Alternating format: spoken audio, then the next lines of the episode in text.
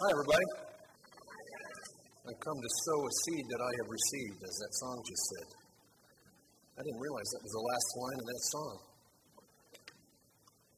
The song's about deserts, the song of the desert. And I want to, I want to tell you a story about a desert experience I had.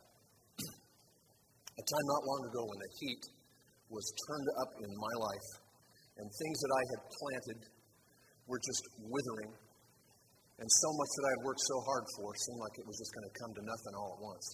My story begins actually, it was uh, September the 9th, 2002. And on September the 9th, 2002, about 7 o'clock in the morning, about 10 guys showed up at my house and started tearing my house apart. Now, that was planned, fortunately. It was a demolition crew. We started uh, a remodeling project on our house that we had been thinking about and praying about and planning on for, for 10 years, and we finally were able to do this. And so they, they started in on the house, and it, it was amazing how quickly they were able to accomplish what they had to do. The floors were all pulled up, walls came down, the ceilings were brought down, the roof was open from one end of the house all the way to the other. You could look up and see blue sky. Support walls came down. One of the outside walls was completely removed. You could just look right out into right out into the, the yard. The kitchen was torn apart. The uh, kitchen sink was literally thrown into the front yard. And by the end of the day, all of the, the main living area of my house, the living room, the dining room, the kitchen, all of it, everything, had been stripped down to studs and concrete, and it was all sitting in dumpsters in the front yard. And I thought, man, isn't it amazing how quickly you can tear something apart? A home, an idea, even a life. How fast that can happen. September the 9th was a glorious, marvelous, hilarious day of destruction in my family's history. And as I said, it was something that we had been so looking forward to and working on for so long, and it finally happened. It was a terrific day. That was September the 9th, 2002. Exactly seven days later, on September the 16th, I lost my job. 15 years of service and work gone all at once. Like I said, it's amazing how quickly you can tear something apart. The company that I was involved with, I was not a pastor at the time. I was, a, uh, I was in the record business, the music industry. I was a uh, record producer, putting on concerts all over the world and producing albums. And, but the industry, the music industry that year, 2002, had taken just a tremendous hit financially. In the first six months of the year, it had taken a 30% drop in revenues because of downloading and resor- uh, illegal uh, downloads and piracy. And it was a bloodbath in Los Angeles and Nashville and New York. And it finally hit our company. And uh, so I had a meeting on the 16th of September. Even though I had all of these assurances that everything was great, but we had a meeting on the 16th as our owner was looking over things, and he made a decision that day that he needed to make some changes in the company. So we, we let three vice presidents go, and we shut down two divisions of the company. I was one of those VPs. And I was told that that would be the end of things. I didn't have to walk out that day because of the amount of time that I'd spent there. They said, look, you know, we'll give you, give you till the end of the year, but on December the 31st, things are going to change and you're going to have to find something else to do with your life. And you know, it was amazing how peaceful I felt about all of that when that happened. I had this, I had this conviction, this sense that God was present in what was going on. And it's because I had learned a long time ago that God is not afraid of the outcome of anything that I face. And He's not surprised by anything that we go through. And the Bible tells us that when you commit your way to the Lord, He will direct your path. And I have been directing or committing my way to the Lord every day for years. So I chose to believe. I made a decision that day, a decision of faith to believe that God was in the middle of this because I had committed my life to Him. I chose to believe that He was going to direct my path. Oswald Chambers, in his book, My Utmost for His Highest, a great devotional book, uh, a daily devotion, and on June the 8th, he says this. He says, If you yourself do not cut the rope that keeps you tied to the dock, well, God might send a storm and set you out to sea. And he finishes that day by saying, So be careful never to go back to what you once were when God wants you to become something that you have never been. And I had this, I had this knowledge deep in my heart that God was about to reinvent me, that there was something He wanted me to do that He knew I could not accomplish where I was. And I would not have left on my own. Why should I? Everything was great. I was fat, dumb, and happy, and things were wonderful, and my house is a mess because we're doing what we're doing. Why in the world would I leave? So God sent a storm. He severed the rope, and He set me out to sea that day. He sent a storm. I want you to look at a verse about storms from the book of Nahum. It says this The Lord has his way in the whirlwind and in the storm, and the clouds are the dust of his feet. And there were clouds on my horizon that day. So that told me, as a man of faith, that that's where God was going. Where those clouds were, that was the dust of his feet. And the, and the quickest way around anything is to go through it. So I decided I was going to head into this thing. I wasn't going to fear. I was going to follow the Lord. And those wonderful words from Scripture, be still and know that I am God, those words rang so loud and clear in my head that day. But of course, that was that day. Other days were coming when other words were going to be ringing real loud and real clear in my head. I got home that evening. I found Linda sitting up in the bedroom. It was about the only place you could sit in our house at the time. She was sitting in the sitting on the bed reading a magazine, and I, I walked in the door and said, Well, babe, things are about to get really interesting around here. She put her magazine down. She said, What's going on? And I told her what had happened. She said, Are you worried? I said, No, I'm not worried. She said, Well, then I'm not going to worry either. She picked up her magazine and started reading again. Of course, the magazine was upside down, but she picked up the magazine but I made a decision, I made a choice. I made a choice that I was not going to worry, but I was going to worship. Just like that song said. That I was not going to panic, but I was going to praise. And rather than coming to God and asking for things, I just began to worship God for who He was. Instead of asking God to meet my needs, I began to worship God for being my provider. Instead of asking God to give me guidance, I began to worship Him for being my counselor. Instead of asking Him to deal with my fear and help me not to be afraid, I just began to worship God for being a comforter to me. And so I made this decision. See, the reason is if you wait until you're out of the trouble, if you wait until you come to the other side of the desert, the other side of the crisis, if you wait until then to worship, well, that's praise. But if you worship God in the middle of the trouble, that's faith.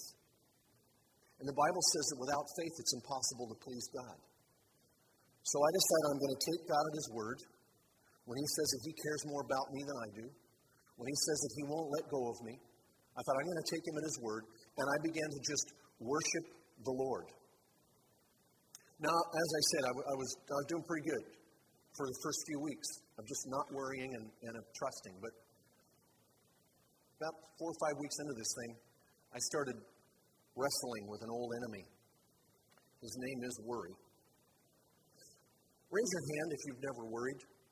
Anybody here? Raise your hand if you've never worried. No, no, no. Don't be lying now. You're in church. Okay, so so I don't need to feel bad about what I was going through. Well, I, I started to wrestle with worry. and I I thought, you know, when you get into a battle, it's really good if you study your enemy and begin to learn what his tactics are all about. So I started doing a little study on what worry was about. And I, I just want to share with you some of the things that I learned about worry. First thing I did was I looked it up in the dictionary. And I had the definition of worry. I haven't changed the order of anything. I'm reading it to you the way it came out of the dictionary. Listen to this worry. To strangle, to twist or choke. Second definition to harass or treat roughly with, or as with continual biting or tearing with teeth, like a dog worrying a bone. To pluck at, push on, touch, etc., repeatedly in a nervous or determined way, like worrying a loose tooth with your tongue. To annoy, bother, harass, vex, to cause to feel troubled or uneasy, to make anxious or to distress. Any of that sound familiar? I want to ask you questions. Are you worried about something today? Is there something going on in your life that's got you up pacing the floor in the middle of the night? Have you bitten off more than you can chew and you're choking to death on something? Has something got a grip on you and it just will not let go? That's what worry is about. That might be why you came to church today. There might be something going on in your life, and you're thinking, I, maybe I can go and see if God has anything to say about because I don't know what to do. And if that's what brought you here today, I'm glad you're here because I believe God has something to say to you. I want you to look at what Jesus said about worry. We're going to look at a very famous passage from Matthew chapter 6. Look at these words on the screen. He says, Therefore, I tell you, don't worry about your life, what you will eat or drink, or about your body, what you will wear. Isn't life more important than food and the body more important than clothes? Look at the birds of the air. They don't sow or reap or store away in barns, and yet your heavenly Father feeds them. Aren't you much more valuable than they? Who of you, by worrying, can add a single hour to his life? Therefore, do not worry about tomorrow, for tomorrow will worry about itself. Each day has enough trouble of its own. Jesus says, Look at the birds of the air. And I love that he says it because I'm a bird guy. I love birds. And for all of my life, now this is going to sound weird, but hey, I'm the, I'm the guest speaker, so I can be weird, okay?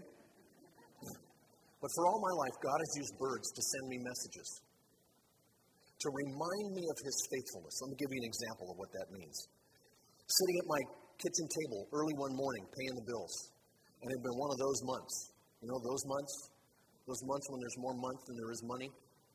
Some crisis had come up. I'm looking at reality and I'm going, God, what am I going to do? How are we going to make this happen? And, and just then, a, a robin hopped past the French doors the kitchen, and I looked and I saw him, and I remembered. Look at the birds of the air. Your heavenly Father feeds them. Aren't you more valuable than they are? There was another time working in a project. Our, our company was about to partner with another organization and launch a whole new kind of business. And we had been working for months and investing all kinds of time and resource and energy into this thing. And we were about a week away from pulling the switch and making this thing happen. And I got a phone call that the other guys had gone out of business overnight disappeared. Took the money, gone. And I hung up the phone, and I spun around in my chair, and I looked out the window. There's a field outside of the window. And I just started to pray. I said, Father, what are we going to do? How are we going to recover from all of this? And just then a hawk started to circle that field. And I remembered look at the birds of the air. Your heavenly Father feeds them and you are much, much more valuable than they are. Now, of course, birds have to work hard for their food, but I've never seen a worried bird. So, as I thought more about worry, what I realized is that the issue is really not worry. If you're worried about something, worry is not the issue. Worry is the decoy. Worry is the straw man. The real issue is trust. The question is, are you going to trust God? And it was almost like God was asking me that question Are you going to trust me with this, buddy? And I'm going, Well, of course I trust you, Lord. And He's saying, Really? Are you sure? You ever found that when God asks you a question, it's not because He's looking for information? He wants to know if you know what He knows. So when the Lord's saying, Okay, well, do you trust me? I'm thinking, Well, I guess I better figure out what I'm talking about. So I started to do a little study on what it means to trust the Lord. I went to the Word. And I began to discover some very interesting meanings of trust. Here's the first one I found the word trust means to allow someone to do something without fearing the outcome. To allow someone to do something without fearing the outcome. So if I say, Lord, I'm going to let you do what you're going to do, but am I going to be afraid of the outcome? Trusting the Lord is not to fear what the outcome is. He's not afraid of it. Why should I be afraid of it? Another meaning for trust comes from the scriptures is to run into a shelter, to hide. That's why you see so often when David in the Psalms is writing, he says, The Lord is my refuge, He's my hiding place. He's talking about trust, means to hide inside Him. Another meaning for trust means to the resting of the mind, the resting of your mind on the faithfulness the reliability and the friendship of another person. So you think, well, what does it mean to rest your mind? Well, you can think of rest in a lot of different ways. You can think of rest as, as sleep, well, like a few of you are doing here. Remember, I can see you, okay? but you can also think of rest like, like this I'm resting all of my weight on this chair. My whole person is resting on this chair. And I'm trusting that it's not going to break and let me fall. Says the resting of the mind is that you put your mind at rest. It means to lean all of the weight of your life on who God is. That's what it is to trust Him. You say, Lord, everything I have, everything I am, I'm leaning all of the weight of my soul and my life on you, and I'm trusting, I'm believing that you're not going to let go. So that's what it means to trust. That's why the Bible says this in Proverbs chapter 3. It says, Trust in the Lord with all your heart and lean not on your own understanding. So he's talking about how are you going to trust God? So God's saying, Look, are you going to trust me? And at that point, you have a decision to make. Are you going to worry or are you going to worship? Are you going to panic or are you going to praise? Are you really going to lean all of your life on God, take Him in His Word, hold on to Him with everything you have, and say, Lord, I'm going to follow you? So, like I said, I was doing pretty good at trusting God for the first few months of this, this journey until December the 16th came. And on December the 16th, I woke up like a worried bird. I was a mess that day. I couldn't think straight. I couldn't complete a sentence. I couldn't sit still. I couldn't, I couldn't communicate anything to anybody. I couldn't even put thoughts into words on the morning of December the 16th. I was an absolute wreck that morning.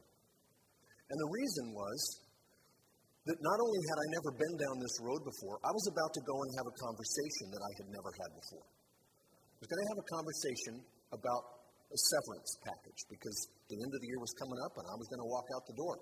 And I didn't know what was right, what was wrong, what was fair, what to ask for. I, I had no idea what to do. I felt so alone, so lost in all of this. It was early in the morning. I was getting ready to leave. All of this is going on. I'm just spinning on the inside. And I just said, I just said, God, you've got to help me with this because there's no way I can make it through the day in this kind of a mindset. And immediately, I mean, just like that, instantly, the Lord brought back to my mind a verse of Scripture that I memorized when I was 15 years old. I had no idea what it meant when I was 15. But 30 years later, at 45, I knew what this verse meant. It's from Isaiah 26 3. The Bible says this You will keep him in perfect peace, whose mind is stayed on you, because he trusts in you. You keep him in perfect peace. Whose mind, that means the imagination. It doesn't mean your reasoning and your logic. That, that Hebrew word is the imagination. When you're thinking of all the things that could go wrong and all the things that might happen, when you stay, when you fix, when you rest and lean your mind, it says, you will keep him in perfect peace. Well, I didn't have perfect peace that day. So I knew that I was not trusting the Lord. And I knew I had to deal with that issue immediately. So I closed the bedroom door. And I got down on my knees at the foot of my bed. And I just started to talk to the Lord. And I just, I said, Father, thank you for reminding me of that truth.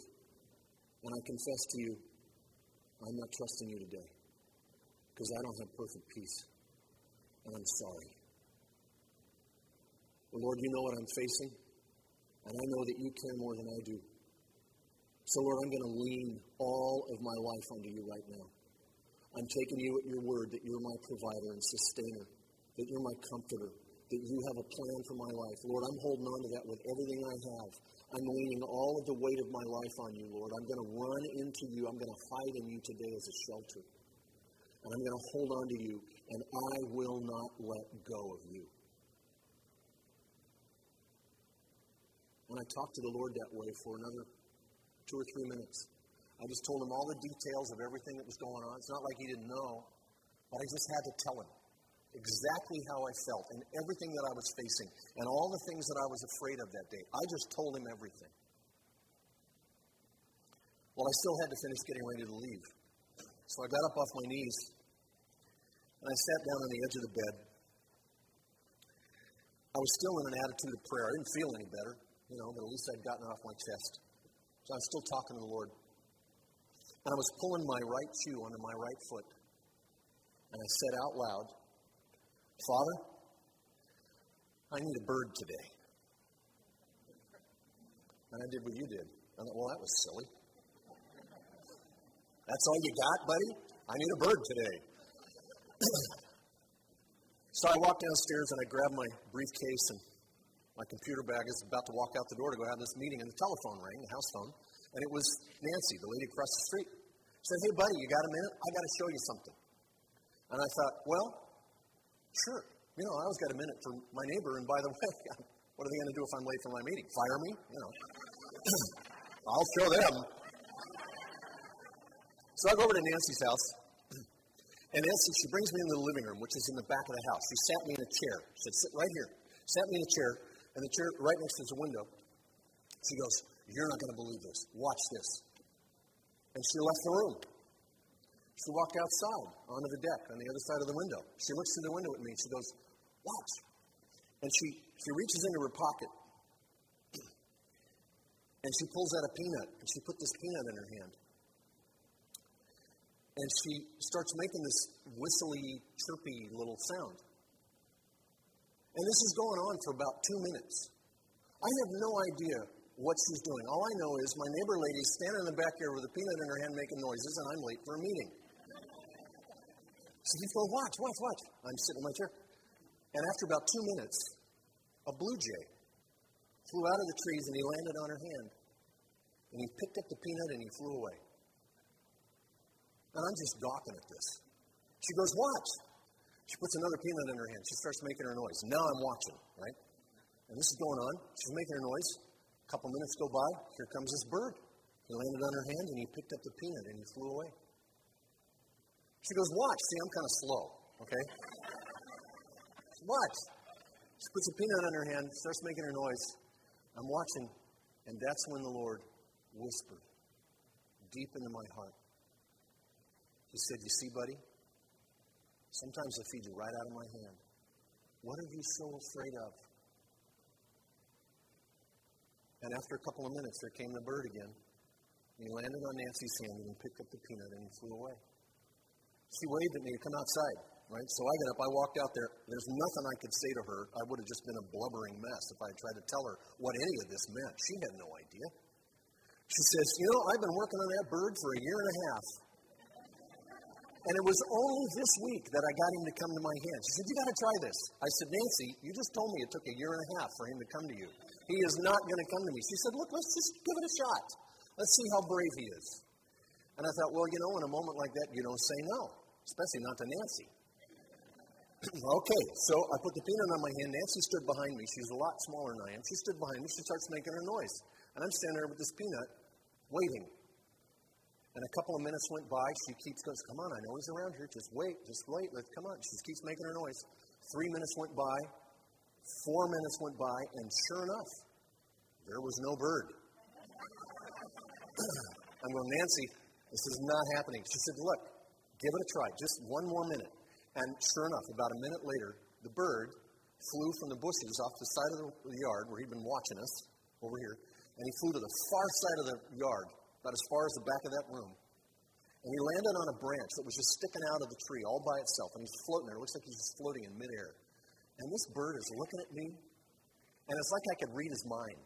You know? He's going, Who's the bald guy with the peanuts?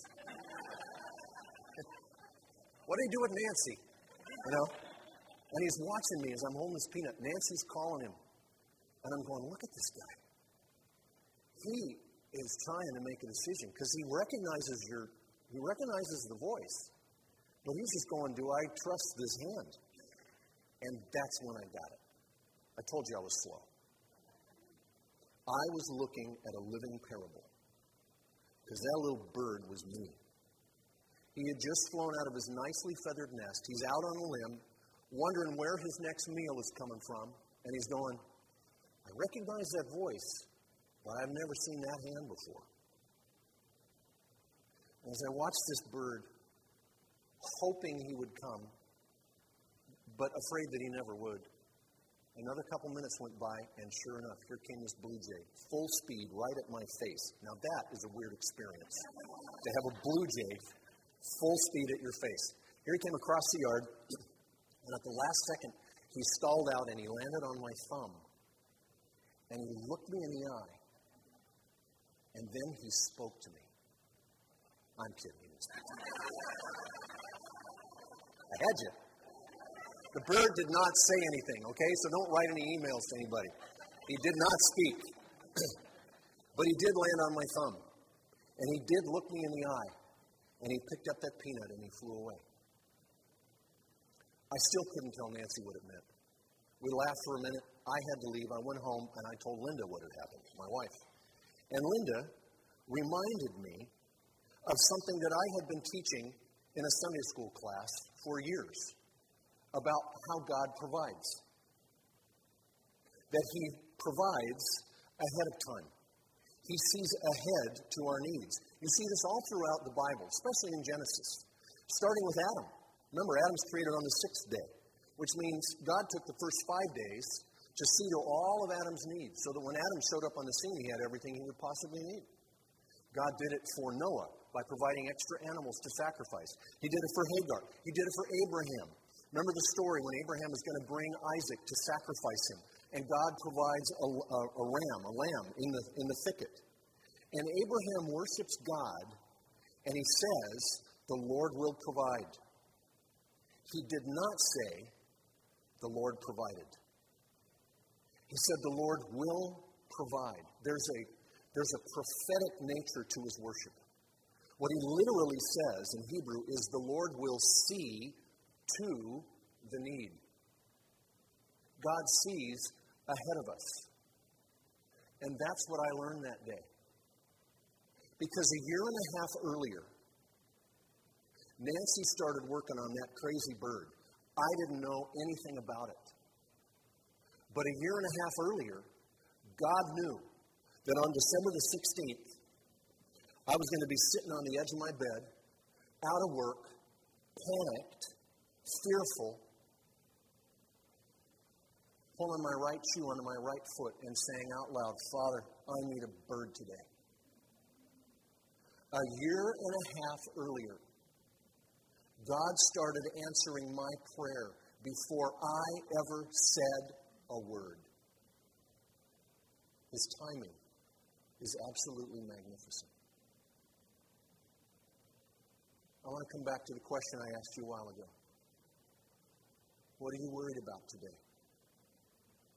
What has you pacing the floor in the middle of the night?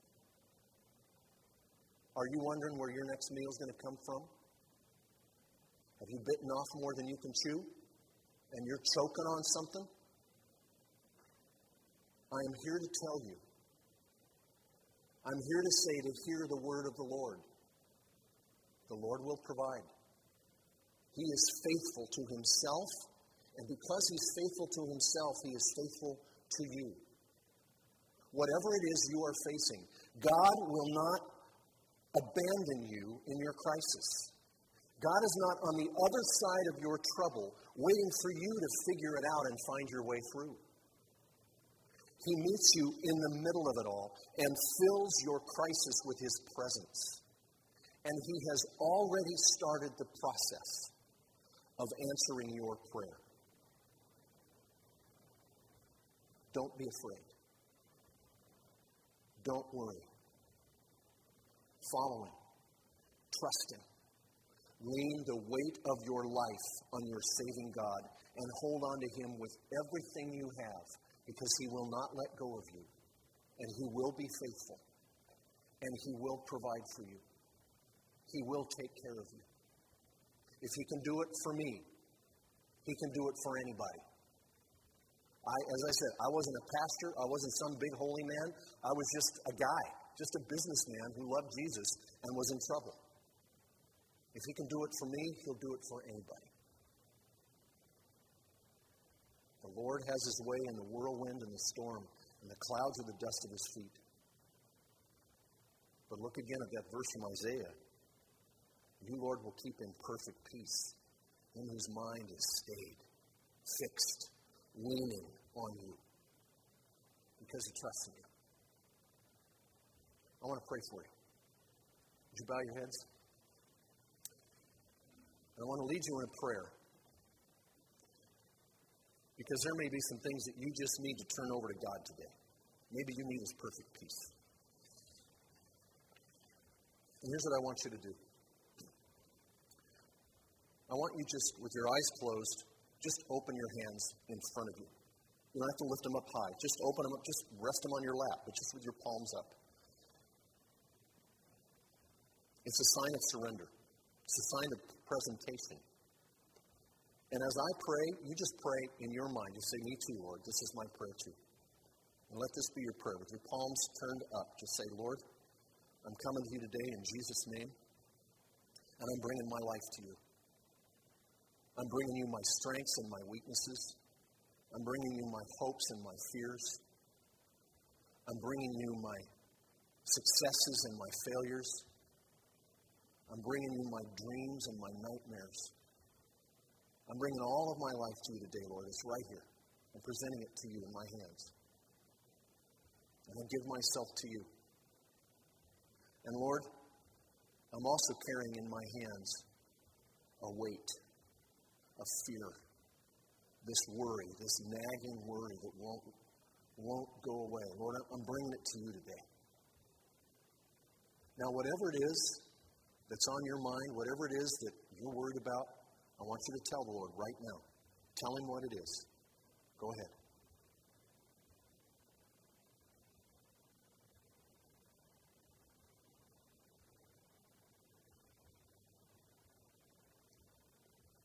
Now turn your palms down and just pray this way. Say, Lord, I'm just letting go of this now. I'm placing these things, all of these things, in your lap of grace. I put it all in your hands. And I pray, Lord, let your will be done. And I give it to you. Now just let go. Just let go of it. And turn your palms up again. Say, Lord, now that my hands are empty, I receive from you everything that your grace will afford today. I receive strength from my weaknesses. I receive hope from my fear. I receive peace in my heart, Lord. I receive forgiveness of my sins. Lord, I receive the grace to forgive those who sinned against me. Lord, my hands are yours now. I've given you my stuff, and so I'm asking, Lord, what do you want to give me today? What can I do for you?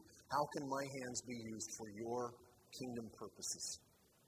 My life is yours. Lord, I receive your grace today.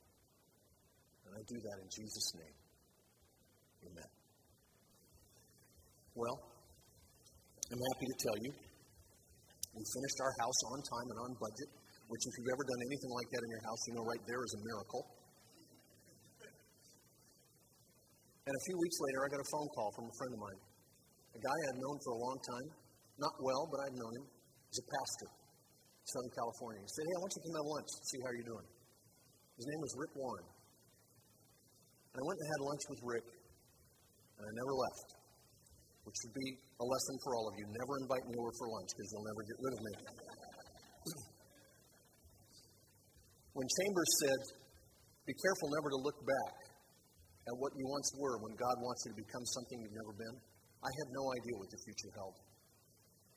But today, I'm a pastor. I'm a teaching pastor at Saddleback. And it's only because of God's grace and His faithfulness bringing me through that crisis. So I just want to say to you that the next time you're worried about something, look at the birds of the air and remember God's faithfulness. God bless you.